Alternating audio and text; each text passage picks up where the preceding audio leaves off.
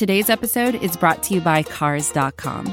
With over 2 million vehicles and 50,000 more added every day, Cars.com will match you with the perfect car for you, your budget, your life, your style. And if you're ready to say goodbye to your current car, Cars.com will get you an instant offer to cash it in. Just start by entering your license plate and get matched with a local dealer who will write you the check. So whether you're looking to buy or sell, just go to Cars.com. It's magical. Jordan is on best.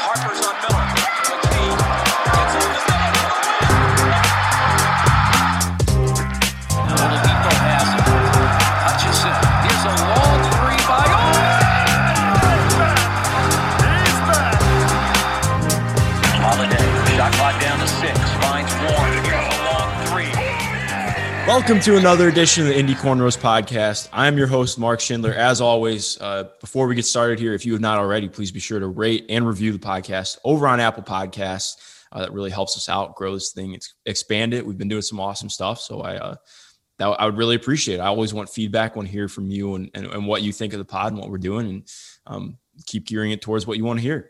Um, so, in continuing our draft coverage that I did finally start yesterday after a very long awaited and promised time, um, I'm really psyched to be joined by Brian Schroeder, better known as Cosmis on Twitter, one of the goats of draft Twitter. I think would be the easy way to put it. Um, really psyched to talk about some draft stuff. Brian, how are you doing today, man? I am doing well. It's a wonderful day here in Northeast Indiana. It's actually been great. The weather's been great the last week and a half or so. It's finally turned into fall, where it's 55 every day and there's no wind. It's great. Yeah, I agree, man. It's hard. Like as as a fellow Midwesterner, I uh I, I try really hard to not talk about the weather every podcast, but I, it's difficult to not bring it up, especially when you're talking to another Midwesterner. Like I was talking to somebody from California the other day, and like they just had no concept of the idea of it being like 45 and gross outside. I was like, well, welcome to my life. But this week was fantastic. Like we had some of the best weather ever, but now I think shit's just gonna hit the fan with weather. So we'll see what happens, man. But We'll see. It's the Midwest. It could be 80 next week and it could be 20 next week. There's yeah, no way of I know. knowing. Like in Toledo, it snowed on Halloween, and then we had a week of 70. So I mean, I, I don't you know at this point. And uh, apparently, I mean, if, if it's going to be anything like the NBA offseason, we'll have people asking out and then publicly denying it the next day. So you know, Yeah. Victor's, Victor's on one. It's fantastic. Um, so I think I'm you not know, sure what's up with him. He seems to be Oh, having dude, a I, I don't even very interesting couple weeks here. he's having a, a grand old time for sure. Uh, you know, it's it's not very often when you see Miles Turner get into a Twitter beef with someone, and especially when it's Victor Oladipo's twin sister. So that was, you know, that was exciting. I'm sure Pacers PR was having a, a grand day yesterday.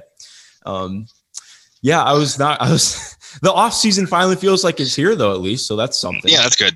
Yeah, and like a, a nice little jettison right into the uh, the the drama that is the NBA offseason, which is my least favorite part of the offseason. I just prefer like actually talking about basketball, but we get the drama instead. Um, It never goes away. It always happens every year. exactly. Um, so in, in getting into everything, before we start talking about some of the prospects, I'm sure we'll hit on them in, in, in mentioning some stuff. But I just want to ask you about your draft philosophy and, and scouting a little bit, and um, you know, kind of how how you view drafting and, and looking at prospects. So I think um, the first question I would ask right away, I mean, looking at a team like the Pacers, um, more of a, I mean, you you know, the with Herb Simon at the helm, they're never going to not try and be a playoff team. Um, Mhm. So uh, does that at all change how you would draft? You know, like, do you think that it, you know, it, I mean, I guess every team would have like a sort of different way of drafting, but do you think that kind of impacts how you would draft? Where they're drafting, probably not. Like I kind of think that they, no matter where, no matter, no matter what you're doing, where like in that spot, I think you just always are looking for any kind of anyone who can play. Yeah. Like uh, maybe you stash, but that's a little. It's a little. I don't know. I I feel like uh most years any real stash guys go like in the 40s, like 39, 38 to like 45, 46. Hmm. I feel like you get the late second, you're you're you're just looking for anyone who can play on an NBA roster. And the good news for them this year is that it's actually pretty strong. Like it's just a very flat draft. It's the the, the superstars are not there, but the like the second, third, fourth level guys are all relatively interchangeable. Like I feel like there's some guys you can take in the 50s that I'm just not a fan of at all. But I, it it shouldn't be too difficult to find a guy who can be on the roster, like who can upgrade some of these other spots, like TJ Leaf. Uh, and that would not be hard. no, I don't get the TJ Leaf thing. I've never understood it. Yeah, it's Um, uh, he's just it's not always, Yeah, no, I, I agree. I did. I mean, like, I think I got it sort of when they drafted him. I was like, okay, he's a four who can shoot, and they need a four who can shoot. Did not end up being a four who can shoot. So that was, uh, Yeah, they didn't they didn't realize how much Lonzo yeah, like really really really pushed his value up.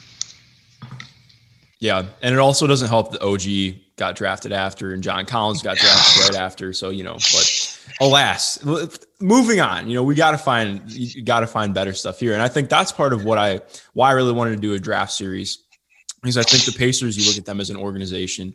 Um, you know, looking at like I think they're a pretty well respected organization. They've been good, um, but they've never been great. Uh, at least not since the one time they made a finals run, and you know the year that they would have went to the finals if not for a, a fan and Ben Wallace. Um, but I mean, well, and Ron Artest. I can't say just Ben Wallace. Uh, Ron Artest did hard foul, so that's uh, that's kind of there. But uh, you know, you look at at where they're at, and they really have not drafted well since Larry Bird was the GM. So it's been you know like mid 2010s. So pretty much, other than drafting Paul George and drafting Miles Turner, um, I mean, there have been some guys who have hit. Like Aaron Holiday has has kind of figured out a role. I'm still he's still trying to establish a better role on the team.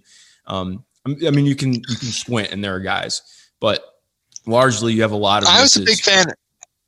I was a fan of the process of taking Ike Bogu because I, he Mhm. was good. He just his knee, his, his knee just wasn't. He couldn't play. Yeah, But like at four, it was like was he like he was like forty nine something like that. yeah, So, he like, was like, not- yeah, he was late forties, and like Joe Young, the, what Joe Young was, he was fine. Like I mean, he's a bomb Yeah. scorer in China now, so Yeah, but uh, yeah, other than that, like I, I feel like the process, like Alizé, the process of just taking super productive college guy. I still like Alizé. I've gone to enough Yeah. Mad Ants games. Like I enjoy watching him. He's just not very good. I don't think.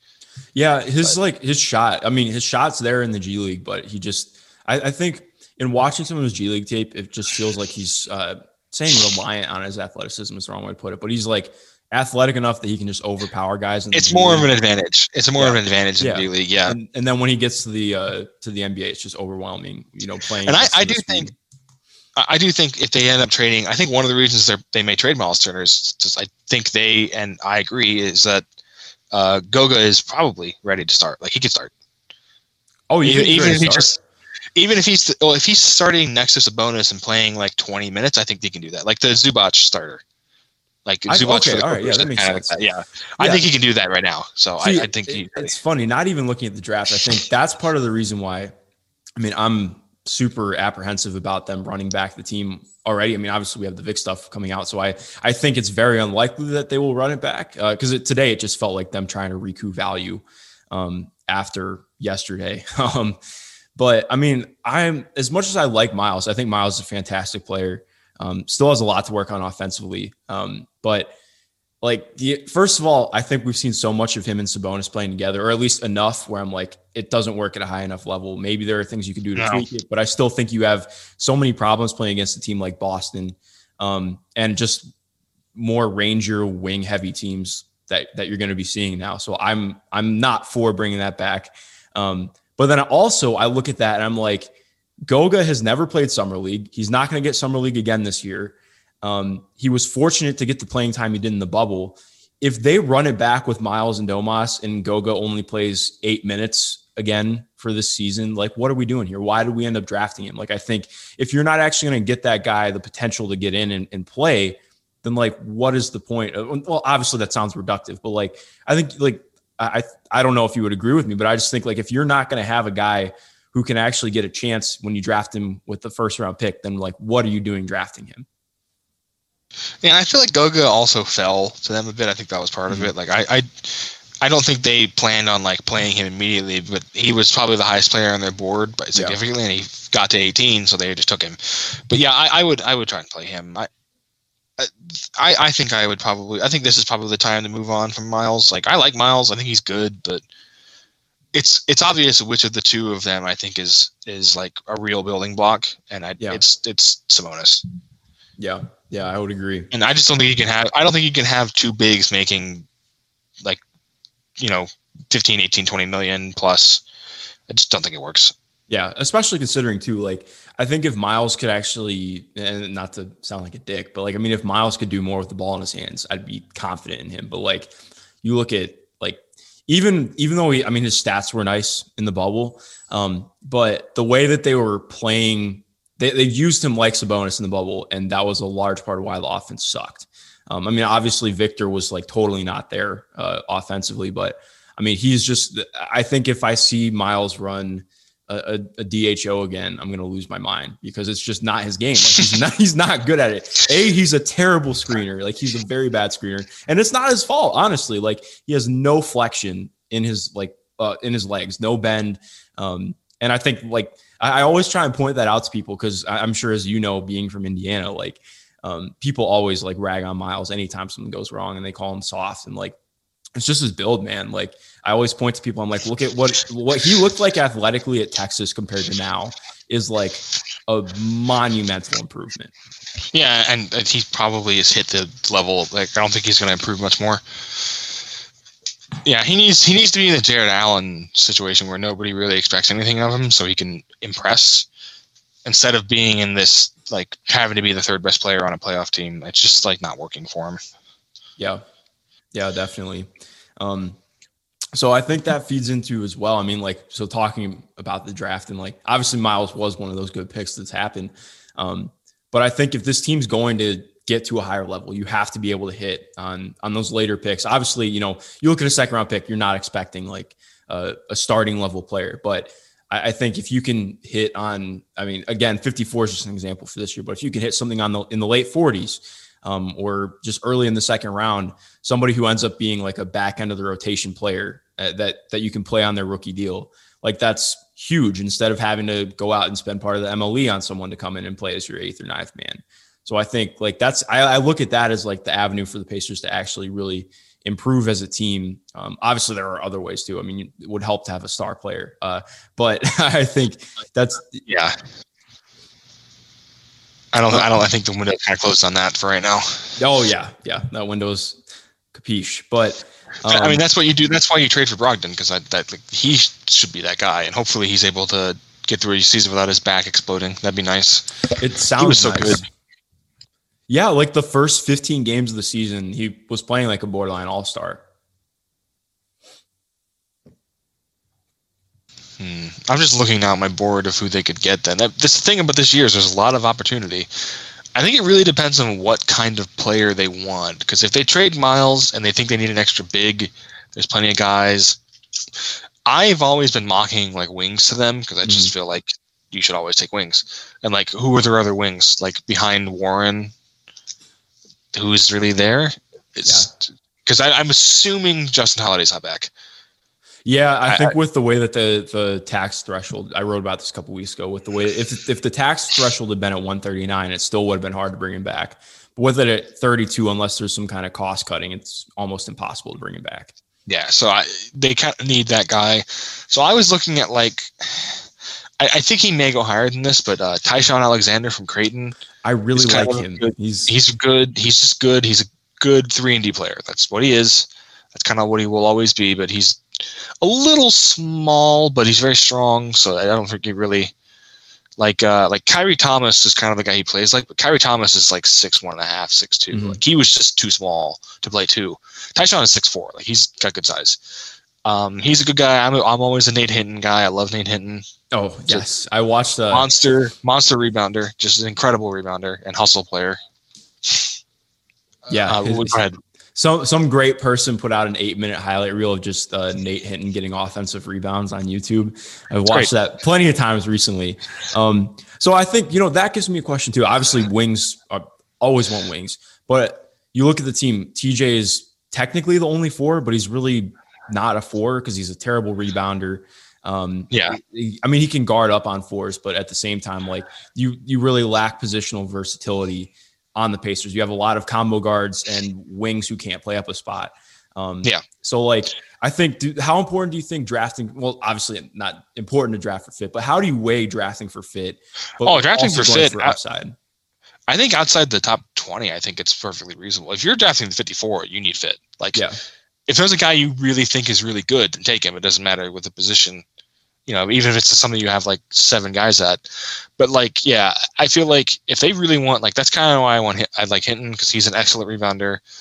Um, I was gonna say like Paul Reed, but I don't think Paul Reed falls that far. Yeah, that's somebody I've watched a lot of him, and I like. and him. also, I don't think he's that good of a rebounder for his size.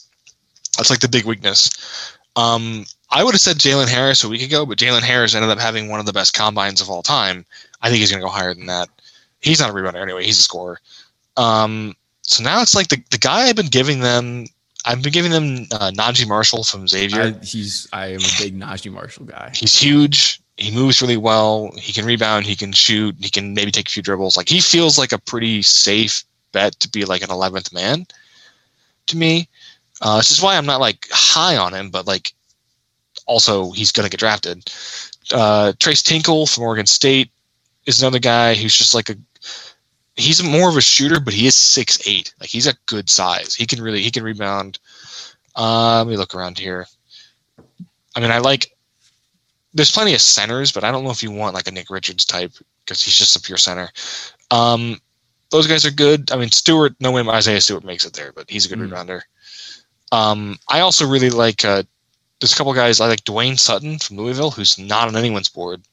He's the one I haven't gotten. He's on my board to watch, but I have not gotten to him yet. Yeah, because he was he was the best player on Louisville. Like Jordan Nwora was like the star guy, but Jordan Nwora can only shoot. He's just a shooter. Like uh, it's really kind of a like it's kind of disturbing looking at his splits when he shot poorly or when they lost is when he would shoot like thirty percent and they won and he would shoot fifty percent. And like he had no, he's not a rebounder, he's not a passer, he's not good at defense. He's kind of lumbery. Like I'm not a Jordan Nwora guy at all. Uh, Sutton is kind of all the opposite of that. Like he can't shoot, but he's an excellent rebounder, really good transi- transition passer, great ISO defense guy. Like I, I really like Dwayne Sutton. Uh, the thing about him though is you don't have to take him at 54. You could probably just get him as an undrafted guy. Okay, yeah, that makes yeah. Oh, all right, I definitely will. I have to I have to get in on watching him for sure. Um, I if think there is one more guy I wanted to say, I want I actually wanted to bring up, um, who will probably be around in that range. And if you want a rebounder, get Lamine Diane. Lamine Diane he's is somebody like, I wanted to ask you about. He, he's kind of uh, just been on my ra- radar recently. he's he's incredibly productive uh kind of an elite athlete like like he moves in weird ways but like he's a four he's just, he's six seven two ten but he's a four uh and he's a kind of a freak he kind of honestly is kind of like Alize Johnson but I think he's a much better athlete and I think his athleticism is going to play up better Mhm. um and I think he's just got more because he's just more of a late bloomer he hasn't played as long he had a lot of problems with uh, academic stuff. He had some injuries, so he just never really got started. Um, I mean, as a freshman, he's old too. That's the other thing. But like, I, I'm I'm I'm a pretty f- big believer in taking a swing on him because I don't want to say Siakam. That's a stupid comp. no, I, there is there is some of that like weird jankiness where like he's just hard to guard because he just moves strangely and he's hard to like predict. And he really made some improvements as a shooter. Like he shot worse from three, I think, this year, but he took more, and his free throw percentage went into the high 60s. So it's like, and he, which is good because he gets to the line. What was this? Let me find it. I have it here listed here somewhere. A good, yeah, like a 500 free throw rate. So oh, that's shit. pretty good. Okay, yeah, that's that's pretty good. um, Um, just gets he just gets to the line like crazy because he's just nobody in that conference is anywhere close to him athletically, and he's just a weird player. Like I, I he gets a lot of blocks, lots of steals, a lot like just yeah, defensive rebound percentage over twenty five. That's crazy. That's for a six seven guy. That's like a ridiculous number. I, I'm just a believer in him being like a guy you grab for a couple years and see if you can't make a role player out of him. Yeah, like so I think that's that's a question I have for you as well. I mean, like, how do you even try and notice what he's doing on tape? Because I, I mean, I was going back and watching some of his games. Um, he's he's played against one Power Five team uh, in his time Yeah, there. If I say, I think it was Washington State's the only Power Five team he's played against because uh, they played Auburn this year, but he was uh, academic suspended for it. Yeah, Um, I was very sad about that. I wanted to see him and Isaac Okoro smash into each other. to see that. That's what I was hoping to see today. I did because I obviously I didn't know about it, so I was like, oh shit, they played Auburn. So I tried to find the game. I was like, oh, he didn't play. Um, but like you mentioned, I mean, like his open court speed in grab and goes ridiculous. Like he could be a fantastic transition player. Like, Like it's it's. NBA level. Yeah, it's Yeah. it's. But yeah, I mean, if you put up 29, 11, 3, 2, 2 and, and per per 40, that's like he should not have been playing at Cal State Northridge. I wish he'd played anywhere else, like uh, up a little bit, see what he really was, because those are those are frightening numbers. Yeah. Yeah. So like, I mean, and defensively too, what did you like? Uh, how do you even like try and track what he's doing in the open court a little bit? Because I mean, not to besmirch some of the guys that are playing in uh, the West Coast Conference, but like, I, I mean, they're just not NBA athletes, so it's hard No. to gauge like what his on-ball defense is like. I mean, like you mentioned, it was weird because he technically played center for them, didn't he? Because I feel like he was like the tallest guy in the starting lineup.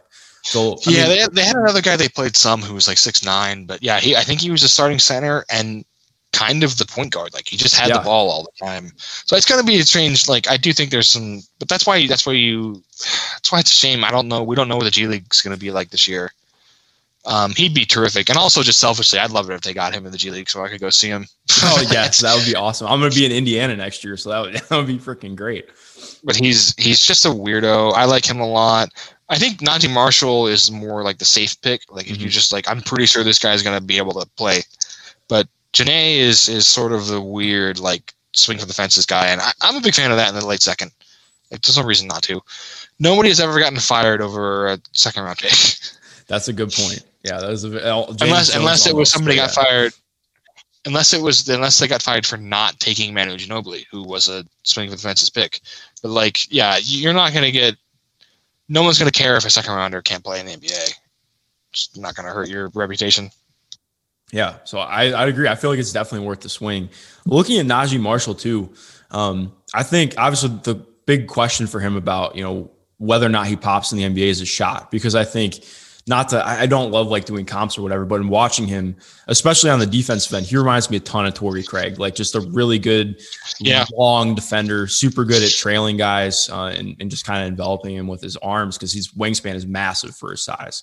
Um, but I think He's he's, just a big probably yeah, and he's he's definitely got more uh, offensive skill than Torrey Craig right now, probably. Um, but like, uh, how do you even like try and like what do you look at to see if his shot is going to translate? Because obviously, I think he only shot twenty eight percent over his career, but he was a decent free throw shooter, not like awesome. Um, but he took he took I, I, I usually track free throw. Yeah. yeah, that willingness to shoot is a big one that people don't talk about. I think if Mm-hmm. you're over 70%, I'm usually fairly confident from the line. I'm usually like, yeah, you'll probably shoot all right. I'm also personally, I think that most players can learn to shoot spot ups. Like, Mhm. unless there's something obviously wrong with your form, and he looks fine. I think he'll shoot threes fine. I think he's gonna be a four mostly, so it's not Yeah. gonna matter as much. Like, and honestly, like the Pacers, like they kind of like like they they like JaKarr, and they should. JaKarr's great. JaKarr doesn't fantastic. Shoot. JaKarr doesn't shoot, so who cares? Like, um, and that you know you can always use those guys. You need you need those guys, and I feel like he's got more skill. He's he's a good fit. I just I I, I generally think uh, there's people who are really high on him as like a late first rounder.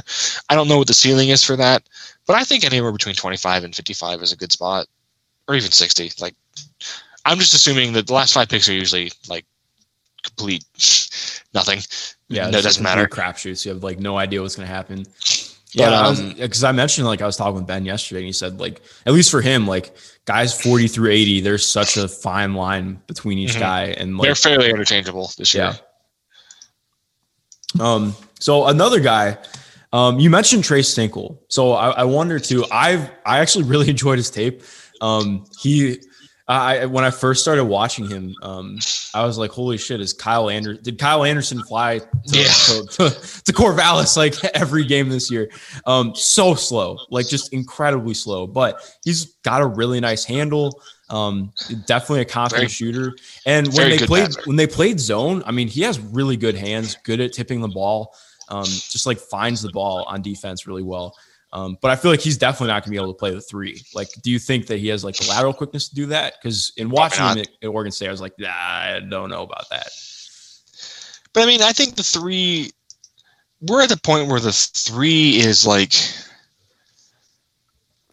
it's more just forwards. Like threes are almost like at this point, they almost need to be guards, like third guards. Yeah. So like, if you can't do that, then you can still, because the modern four is there isn't one. Like you're either a small center or you're just like a run, jump, rebound guy. So like the shooting, I think, is good enough that offensively it shouldn't be a problem. And like I also don't know who else. Like if he's the four, then they're playing. They're just playing with one big, and they'll probably be better anyway. Like McDermott, yeah. what does McDermott really play? Really a three. I mean, he like plays the four on offense, but he's never going to guard a four. So yeah, um, so at it's least just you hope he's like, never guarding a four. I, you hope he's never guarding anybody. You hope That's can- a good point. He got, he got a little bit him. better defensively this year, but yeah, he just does not have it. Um, but yeah, so like, and I, the, the good thing is too with that is that it wouldn't be redundant because no amount of shooting can be redundant. No one's gonna be like, oh, we have too many shooters on the floor. Um, That's a good point. yeah, like Tres, Tres is a Tres is a good experienced. He's pretty strong. Like, I, I like him. I, I think that'd be a good spot for him. It's just like a guy you can be fairly confident will shoot and and produce well. He's just. I think the difference is that Naji is more of a defensive impact guy. So Yeah. I think that's probably where they would go. They tend to do that. Yeah. Uh, one guy, the first guy who I actually, you know, I told you I was like, I looked at a big board the first time. I was like, I have no idea what to do. Um, so I took, um, sh- shoot, I think I took eight draft boards. I took yours, um, Sam Vecenie's, like all the the big ones, and then a couple of big ones off NBA Twitter, and just did a composite. And a guy who was like way across the board for everyone and has vastly different opinions that I really like in watching. Um, it's Malik Fitts. Like, I have so many questions Yeah. about him because I mean the shot is there, shot above forty percent on high volume two seasons in a row. Is a good free throw shooter. Um, I think you know obviously I've seen thrown around that he doesn't quite have NBA athleticism, and I I guess vertically I would agree. Like he's not a rarely dunked uh, and was not a, a very good dunker when he did dunk, but like. In terms of his ability to kind of roam the court and move laterally, and and he he, he grabbed and go grabbed and go. That's not a way to say it. He he would grab and go a lot with St. Mary's as well. Like, Yeah. I feel like he has like skills that I think are interesting and, and he's worth getting a look for sure. Like I, I what are what are your thoughts on him and and him maybe going? My problem with the league is apparently apparently he's not six eight.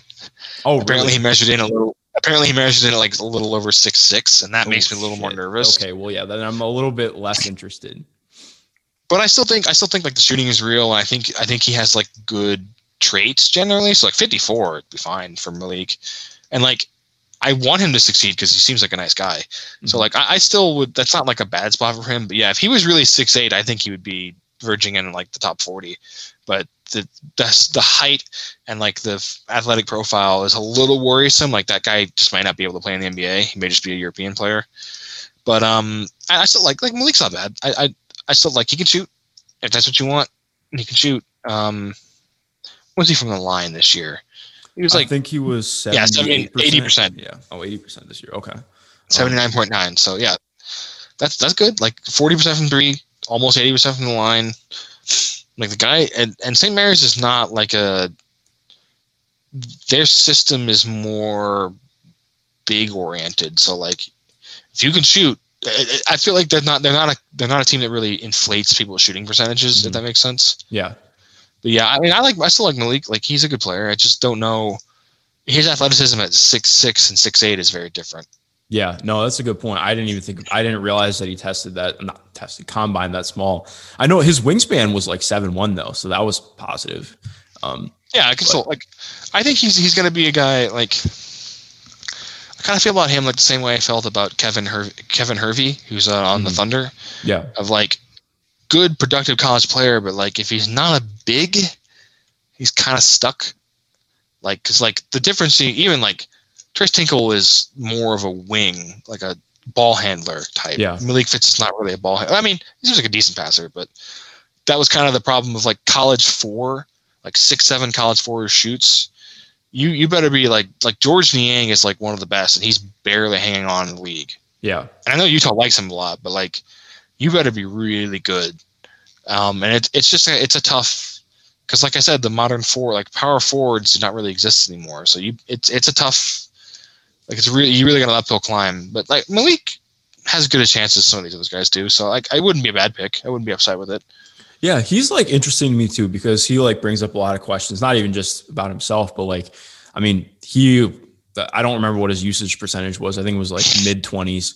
Um, obviously, I think Jordan Ford had the highest one, but yeah, like, Jordan Ford was yeah, good. oh, he was good too. I liked watching. I was like, definitely not could be like a. I mean, maybe he makes the G League or something, but it definitely not the NBA athleticism from what I noticed. But um, like watching Malik, like he took a ton of shots that were bad. Like just he's just not like he done a- like actually I do think like in watching his handle, like I, I think his handle is like somewhat decent. It's not like terrible. It's better than JaKarr's, so that's something. Um, that's like my baseline. That's my baseline right now. I, I think I'm a better dribbler than Yeah, that's a good point. But or I guess my baseline is kind of Thad Young too, because like Thad was not a good dribbler. Um, no, so- no, I, but it's a good thing he didn't go to a team that makes him do it, right? yes, exactly. Uh, throwback to like 2016 Brooklyn, but um, when, Well, I the, he- the Bulls, the Bulls tried to make him like this. oh, their I know man. the, what And they tried to do with him this year was it was. I just kept like hoping that he would just. I love like, Thad. He's leave been one of my favorite night and come players. back. Yeah. Yeah, he's been one of, one of my favorite players for a long time, and I'm a Bulls fan, and I'm really sad that I'm at the point where I'm like, please trade that. Get please, like, don't make him do this. Save him. Just like someone save him.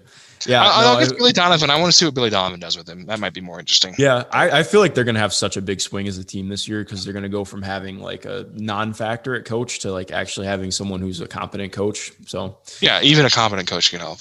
Yeah, exactly. Um, but like in mentioning Malik, like I mean, h- how do you kind of try and quantify and like look at okay, this guy had a massive role in college. He's not going to be remotely close to that in the NBA. Um, how do you even try and like look at that and be like, well, how do we scale this or like look at what he might look like or his role would be like in the NBA and how does he fit into that? This is advertiser content brought to you by Frito Lay. Hello, I'm Chip Murphy, here to get you ready for the big tournament. Tonight we'll break down we break down who will be cutting Cut! What are you two doing? Sorry, Chip. Prez here got his feathers ruffled when I told him Ruffles has zero chance of winning the title. And I was letting Dip know that she is not taking into account Ruffles' iconic ridges. Guys, it's March. We have to start talking about the tournament. We are. It is the 2023 Frito Lay Snack It. We're talking about big time matchups between Cheetos, Smart Food, Lay's, Sun Chips, and more. Just head to the Frito Lay Snack Bracket and vote for your favorite chip, pretzel, or dip for a chance to win up to $1,000 or a year's worth of snacks. This sounds great. Keep up the good work. Just go to fritolaysnackit.sbnation.com. No purchase necessary. Sweepstakes ends 4-3-2023. Void where prohibited. Here's worth of snacks awarded in the form of 52 coupons, each good for one bag of chips. See official rules at fritolaysnackit.sbnation.com. That's where I think athleticism really plays a role because, like, you'll have these guys like um, I'm not the biggest Keontae Johnson from Florida fan for next year, but even if he's not going to be like a lead wing scorer in the NBA, which he's not going to be, he's like a 6'5", 240 guy who is like crazy. Like he's probably going to be like a 42 inch vert guy. So like he'll have a role. He'll fit in. And like those high usage, that's kind of what I was getting at with Hervey. Of like a high usage college four who isn't a good athlete. He's like six seven, six six, six seven. Like that's just tough. Um, even more so, like that guy's a worse athlete than Malik is. Malik has like is a, like a decent run jump guy, I guess. But um, that's sort of where I'm at with Jordan Nwora. Of like, he's not a good athlete really. So like, these guys got to be, they got to be like elite shooters. Like look at Patrick Patterson, who's just kind of fallen out of the NBA because he just can't he can't guard fives, and he's just not. There's no one else for him to guard. It was like a four. It's like he just he better be shooting. He better be hitting those shots, or else he's not going to play. Um, because there's so many. We're at the point now where there's so many fives who can shoot. Why are you playing a six seven guy if you have a six eleven guy who's just a good shooter? Like it's just it's really a tough.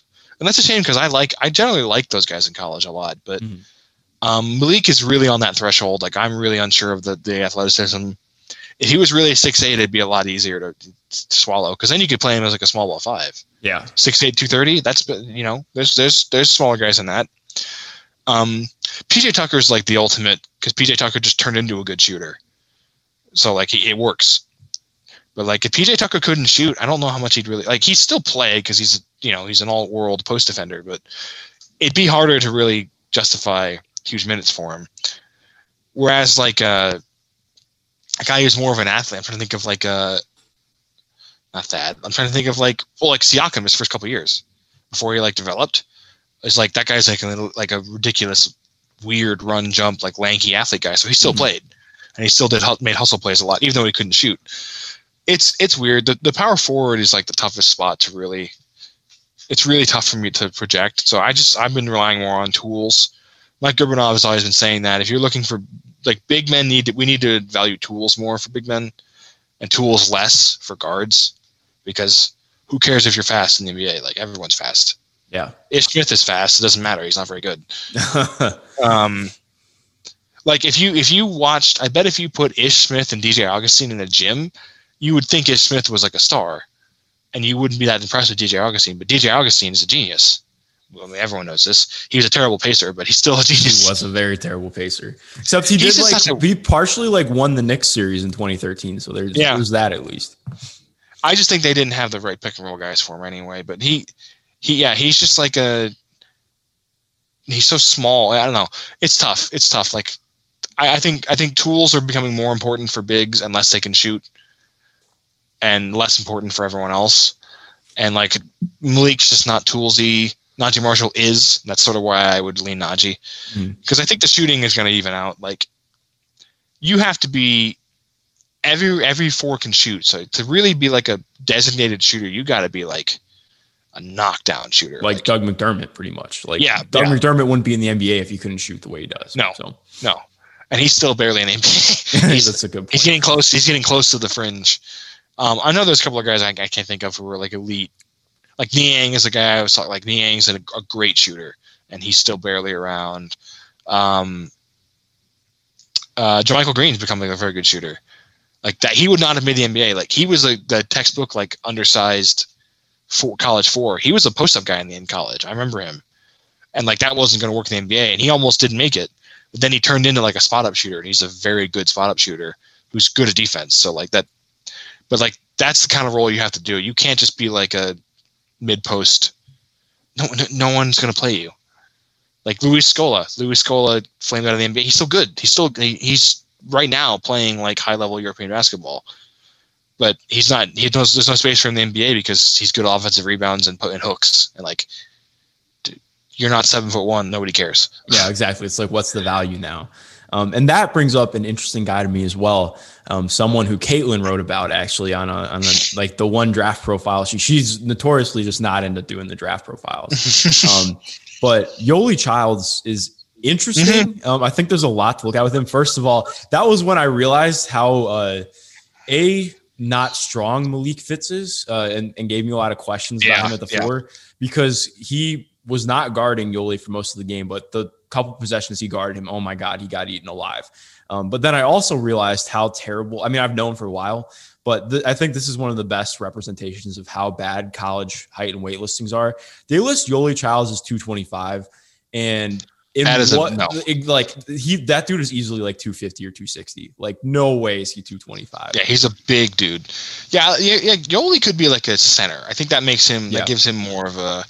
I'm not like a big Yoeli guy, but I think in the 50s, if just like you want, especially if they make that Miles trade, they may need some minutes. And I, I think he's interesting. I actually like uh, Freddie Gillespie from Baylor more Mhm. in that role. He's much larger. He also played. He kind of came out of nowhere. He played much.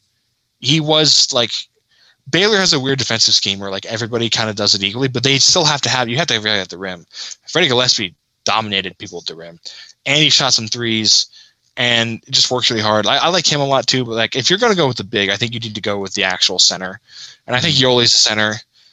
Um, kind of a, still kind of a small one, but he's the center. I think um, like Jon Teske is a guy, and like Jon Teske can't shoot, but Jon Teske's 900 feet tall, so it doesn't really matter. Yeah, yeah. He's like Seven- He's, like- yeah, he's seven like two. seven one or something. Yeah. He's like he's like he's 300 pounds. He's enormous. Um, that's the kind of guy you want to go with. If like Kaleb Wesson fell to them, that might be Oh, that but would be beautiful. I I think he's a little especially seeing overrated, the way that yeah. Oh well, yeah, I would agree. I mean, I think anytime somebody loses weight, everybody's like, oh, he's fantastic now. Like, no, it did.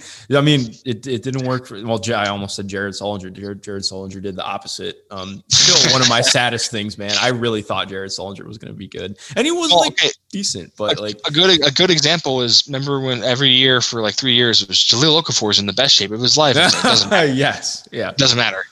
Um, yeah, Wesson's really strong, so I'm not. I wouldn't be super worried about him losing weight. I was more worried about like Vernon Carey getting down to 230. It's like, well, what is he good at then? Yeah. If he's at 230, he's not strong. Like he's gonna get feasted on. He better. That's a guy who better shoot. He better shoot the lights out. He's not gonna work. Um, yeah, I don't know, because like being a, a center under 6'11, you got to be really strong. And I think Wesson's pretty strong, but Weston, the, the the reason he's overrated is that he's just not going to be the top of the coast, top of the key like passing guy that he was in Ohio State. He was like their point guard in a lot of plays, and like it mm-hmm. worked pretty well. He was good at it, but he's just not going to do that in the NBA. So he's just going to have to be like a back to the basket scorer, pick and pop guy, rebounder, and like he's fine enough at those. Fifty four would be a decent spot if they really need that that backup big. Um, yeah, I don't know. It's tough. I I I really they're kind of tough to draft for though because I really want to give them one of these guards, but they don't. They're not going to play another guard. Like they have Holiday and, and Brogdon. They and they also really- have perennial McConnell. crutch TJ McConnell. So I was Yeah, say, TJ McConnell. Yeah. So like they have their three guards, and and if Oladipo stays, he still gets like guard stuff sometimes. And then like if Bubble TJ Warren comes back, he's just gonna have a lot of possessions. So you don't really need they don't need a guard, even though that's where the the strength of the draft is for me, is backup point guard. So yeah, I, I feel like I feel like Wesson would be an interesting guy if he falls. Somebody will fall. Somebody always falls. Yeah, that's one thing I'm interested in. Like I, especially in watching Nate Hinton yesterday. I remember like, PD Webb told me to watch Nate Hinton because we're talking in a couple days. Um, You should. uh, yeah, You should and- listen to PD and you should watch Oh it. yeah, I, I um, oh I did. Trust me, I did. I I love Nate Hinton, and I think he's the guy who I've watched the most. And I'm like, or not even that I've watched the most, but I, I in watching him, I'm like, why would someone let him fall to 54? Like. Mhm. This- I, I know that it's a they're definitely the con- they're like definitely the concerns and like his offensive game is going to be probably pretty limited, uh, like not a great handle or anything. But well, like why why do you think he would maybe drop to 54? It's I really don't have an answer because he was the best player on Houston, which who was I honestly thought they were going to make they could have made a they could have made a Final Four run. Mhm. He was their best player. He wasn't their leading scorer. That's probably why. Like DeJon Jarreau and Caleb Mills are both kind of like the scoring guys for them. But I don't. It, I, I I'm just a big Nate fan. Like he played power forward all year in a good conference and kicked ass. Like Yeah, he's just he great. felt like watching him. He felt like somebody who could be like I don't want to say elite, but like a a, a, a top notch role player. Like uh, Mm-hmm. maybe not like right off the bat, but like I mean, he's a, a quality shooter, and I like his release point too. I'm not like a shot doctor or anything, but like he doesn't have No, some fine. He's like, gonna- some- yeah. he's gonna shoot. He's gonna shoot corner threes very well. He's gonna be like a high thirties corner three guy, and he may not take the. He may not be a great above the break three, but you don't. Role players don't take those usually. Like that's just not how they. That's not where they shoot. Doug Dermott doesn't even take that many of them. I think. I think his chart. Uh, maybe last year, but like, I don't. I don't care. Above the break threes are where you take dribble pull ups, and corner threes are where you just stand and shoot. And he's very good at that. He'll be fine. I um. I don't know. The Heat. I- It just doesn't make any sense. Like I've been thinking about it for months. Why he's not? He had. Let me find his offensive rebound percentage. He absurd. Like he's He one of tracks the, the, best. ball just incredibly. Like I remember I saw his stats at first and I was like, oh, do they have just like some massive center who boxes everybody out and he just hunts No. rebounds? No, no, he just like skies for everything. Like, and it's crazy too because like so many guys, especially looking at offensive rebounds, you got guys who are getting stuff off second jump from a tip and like he just palms it, like or not even palms it, but like he gets it on first jump. Like his Mhm. his timing is fantastic. Yeah, nine point seven offensive rebound percentage for a a guy who's listed as a guard. That's like that's higher than like what Beverly did. like that's that's a ridiculous level of rebounding pr- production for a guard. And he's a good foul shooter.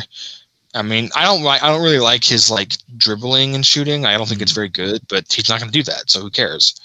Um, great steals guy, like well above 2.5 steal percentage. He's just not like a big athlete above the rim, but he's he's an interesting case study in why I think people talk about athleticism like it's one thing. Like he moves laterally like crazy, and he's Yeah, able to he's track really, the ball. I like and his roaming off ball is nice.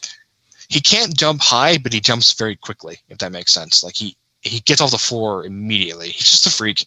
He's a weird player, and I really enjoy watching him. And like 54 would be a terrific spot for him because he's just just monster. So you know, all right, I guess like gut feeling. If you had to, would he be the guy that you you take Yes. 54 if they're all available? Okay, that's the okay. So Ben said the same thing too. Well, also, I guess we do have to mention as well, Killian Tillie. I still, I mean, in watching Oh. him, he's been the best prospect out of everyone I've watched. He better I don't not think he. I don't think he's going to fall at 54, but I guess No. it's possible. Um, but I mean, I think even with the injury history, first of all, I mean, I'm sure you know from being in Indiana, like, I mean, the Pacers have a fantastic training staff. Mhm. Um, and looking at like their starting five, everyone except for Domas is a, a, you know a walking injury waiting to happen. I mean, Brogdon. Part of the reason they got him is is because Milwaukee did not want to deal with him as an injury risk on his contract. Um, Vic, of course, is an injury risk now. wasn't a huge injury, injury risk before, but like TJ, Once those knees start Yeah. going, you're done. yeah, exactly. And like TJ just played the. I, it was it would have been the most games of his career if the uh, if it hadn't been stopped uh, for the hiatus. Um, I mean, so yeah, you look at all these guys. I mean, they got Ed because he was uh, injury risk. Um, like, so I think if if he were to follow the Pacers, it'd almost be a perfect marriage. But it's it's not going to happen. I, I like I'm secretly hoping Yeah. like he's at the top. I'm like doing just the draft board for the Pacers, and he's of course at the top because he can just do everything. Like there's like the, almost I can't find a hole in his game outside of him being you know injury prone. Him and Ma- him and Malachi Flynn, I think, are the two guys that are going to be like 20s, 30s that, that don't have flaws. Mhm. Like, don't have uh, aside from like Malachi's just not very big, but he's good at everything. Killian is an excellent shooter, excellent passer, very good defender. Like, he's going to play both spots. The only real concern, I think, there is more of a concern with him because he plays physically and he can't like withstand it. That's the problem. Like, he's not a guy who's had freak injuries. He's just a guy who's been getting his ass kicked and getting hurt. But at 54, who cares? Well, yeah, exactly. Like if if you're on a, a rookie skill deal at 54, like hell yes, we'll t- come play for the Pacers. Like shit. Plus, I mean, the, the mild benefit of a guy like that is if he if he ends up getting hurt every year, his second contract's not going to be very big. You can still get him back and have him be a valuable player. You know, for like like 10 million or whatever. Like, yeah, I, I there's no there's no downside to taking him. He's he's terrific. yeah, but he won't be there. So I don't think Um, so. Yeah, so I do want to ask you about one more guy, and then I'll, I'll, I'll ask you another quick question too before we get out of here. But um, he's not going to be around for the Pacers. I kind of wish he would, um, but I really like Jalen Smith, and I just kind of want to hear what you think on He won't make it there. Yeah, I love goggle guys. I'm just a big goggle guy person. Like what goggle, Yeah. what goggle guy hasn't hit in the NBA? I mean, come on. Um, but but what do you how how do you like Jalen? Because I think he's the kind of guy like if they were to move on from Miles, uh, he's like slightly Plays more very similar, Miles. yeah. yeah. yeah. Um, so Jalen's weird because I was big on him coming into his freshman year because Mhm. I was like, oh, the shots for real, and then he couldn't shoot, and it's just because they were playing him at the four. That was what the problem was. It turns out, and he, you know, he needed to develop physically. You know, having sticks as your nickname is never a good sign. yeah. But uh, he was great last year. He was very good. He was the only guy who really got the best of Xavier Tillman consistently. He just with he went above him. He's the one guy who could do that. He's a good shot blocker. Like he's he he's gonna have holes. Like he's never gonna be a creation guy. He's gonna have some. He's gonna give up some strength and, and girth, like as a rebounder. But he can shoot threes. He's a good. He can make like a good roll man, make decent passes, block some shots. Like, yeah, I, I think I think the idea of Jalen is like a, a extra big is great. There's no way he makes it to them unless unless they trade Oladipo and get some picks. That's the that's the way, that's how it would happen, or even trade Miles. Although if they trade Miles, it sounds like it's going to be that Gordon Hayward deal of some kind. yeah. Which that, I think that would be good for them. Like I think I am very on board with that. I think especially it's weird. Um, if you, I try my best to stay off of NBA Reddit and uh and on Facebook as well, but uh, of course I always find my way there. Um, and uh, it it turns out people in Indiana hate Gordon Hayward for the Pacers for some reason and think that he's like a terrible, super injury prone player. He has had injuries, but none of them are like compounded injuries. They're all just kind of freak accidents. Um, Yeah. But then uh, I just also think too. I mean, like Gordon is like a the fit is so important. Like it's just I mean, just looking at going from playing two centers to having like an actually relevant like modern lineup.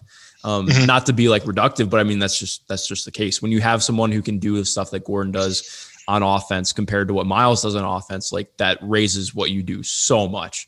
And he's just a really damn good player. He's terrific. He's he was great at he his defense is professional. He's a very good defender. Yeah, he's solid. Like, and I think like as much as I lo- like, because that's the thing that I always see. They're like, oh, the, the defense will fall apart without Miles, and I think, yeah, I think that's partially true. Like the fact that looking at this team and like they were the sixth ranked defense last year, which still Mhm. always shocks me. Like because I think they're like one and a half positive defenders in the lineup. Like Miles, obviously incredible defender. Malcolm Brogdon, not a good defender. Uh, I I don't think people outside of Indiana and Milwaukee realize that. Um, he's a smart positional defender. He's actually probably at his best guarding threes, but against guards, oh my god, just end me now. Like uh, Oh. Derrick Rose made him look like uh, he had cement blocks for feet uh, every time they played. because he, he does have some blocks for feet. He That's does, yeah. And like honestly, like part of what like I almost want a Jrue Holiday trade to happen so that Malcolm can be a small ball three. Like I actually think that's almost ideal for him. Like getting more, just doing more stuff, spotting up. Like obviously you want him to run uh, some pick and roll action and stuff, but I think like the idea of him like not having to defend guards is so so so what needs to happen for me. But it People people think that people think that Brogdon is a good defender, and they don't understand that his real strength is that he's an absolutely elite shooter. like Yeah. he's one of the best foul shooters in NBA history. Um, especially if he if he, if he plays till he's like 35, he's going to be like the top 10 percentage all time. Um, so yeah, like I, who else is even good? Justin Holiday's good. Oladipo is still okay. I think TJ Warren is okay at defense. yeah, he really good. improved this year. I talked to some of it. He, And then yeah, I'm a big Ed. I'm a big Sumner guy, but he's not playing enough, yep. and he probably won't now because the only the only other bigger Ed Sumner fan in the world is Nate McMillan, and he's gone. Yep. Sadly, I, I think he may his time may be running out, so he can go to the Bulls and and not play there either. so you mean he could be there like Shaq Harrison basically? Except Shaq Yeah, I lo- played a little bit last year, but Yeah, I like. I, I love I love Ed. I think the injury kind of killed him. yeah, So I, yeah. If he hadn't gotten injured this year, this would have been his real chance to kind of get into the lineup. But um, yeah, I mean, so I guess in kind of closing a little bit, um, who is your guy in the draft? Like, it doesn't have to be anybody in the lottery, wherever, but like, if you one pick on anybody, just for the hell of it, who would it be? Because for me, it's easily Xavier Tillman, uh, and partially because I went to MSU for a couple of years. Um, So yeah, just- Xavier is my guy. amazing. I would say. Pokusevski's the guy I have confidence in as like a ceiling guy. Mhm. Halliburton's my favorite player to watch. I love Tyrese Halliburton. But I think my guy, like the guy that I'm really high on, is, is Hinton. I think it's Hinton. Um, and then I, I guess I'm, I'm high on Killian too. Like I think Killian, if he gets taken like 13th, Ki- Killian Hayes, if he gets Yeah, taken like yeah. 13th, that's going to be like a travesty. Like he should go much higher. Um, but the, the thing with Halliburton, though, I, I don't want to say it's weird because I was the last year, like last season, 2018 19, I was the big Halliburton guy. Like, Mhm. and I love, I watched, I mean, I paid money to watch them play Northern Illinois. And like, I was, I was on my phone at, on Christmas trying to find a stream of them playing Purdue Fort Wayne. I couldn't find one, sad. Uh, but, um, but like the, the the thing with him, he's gotten such weird traction in the mainstream. There's like I don't feel comfortable. I have him at tenth, and he might go like fourth or fifth, and it's like that's weird to me because he's just not a rim pressure guy. He can't get to the rim.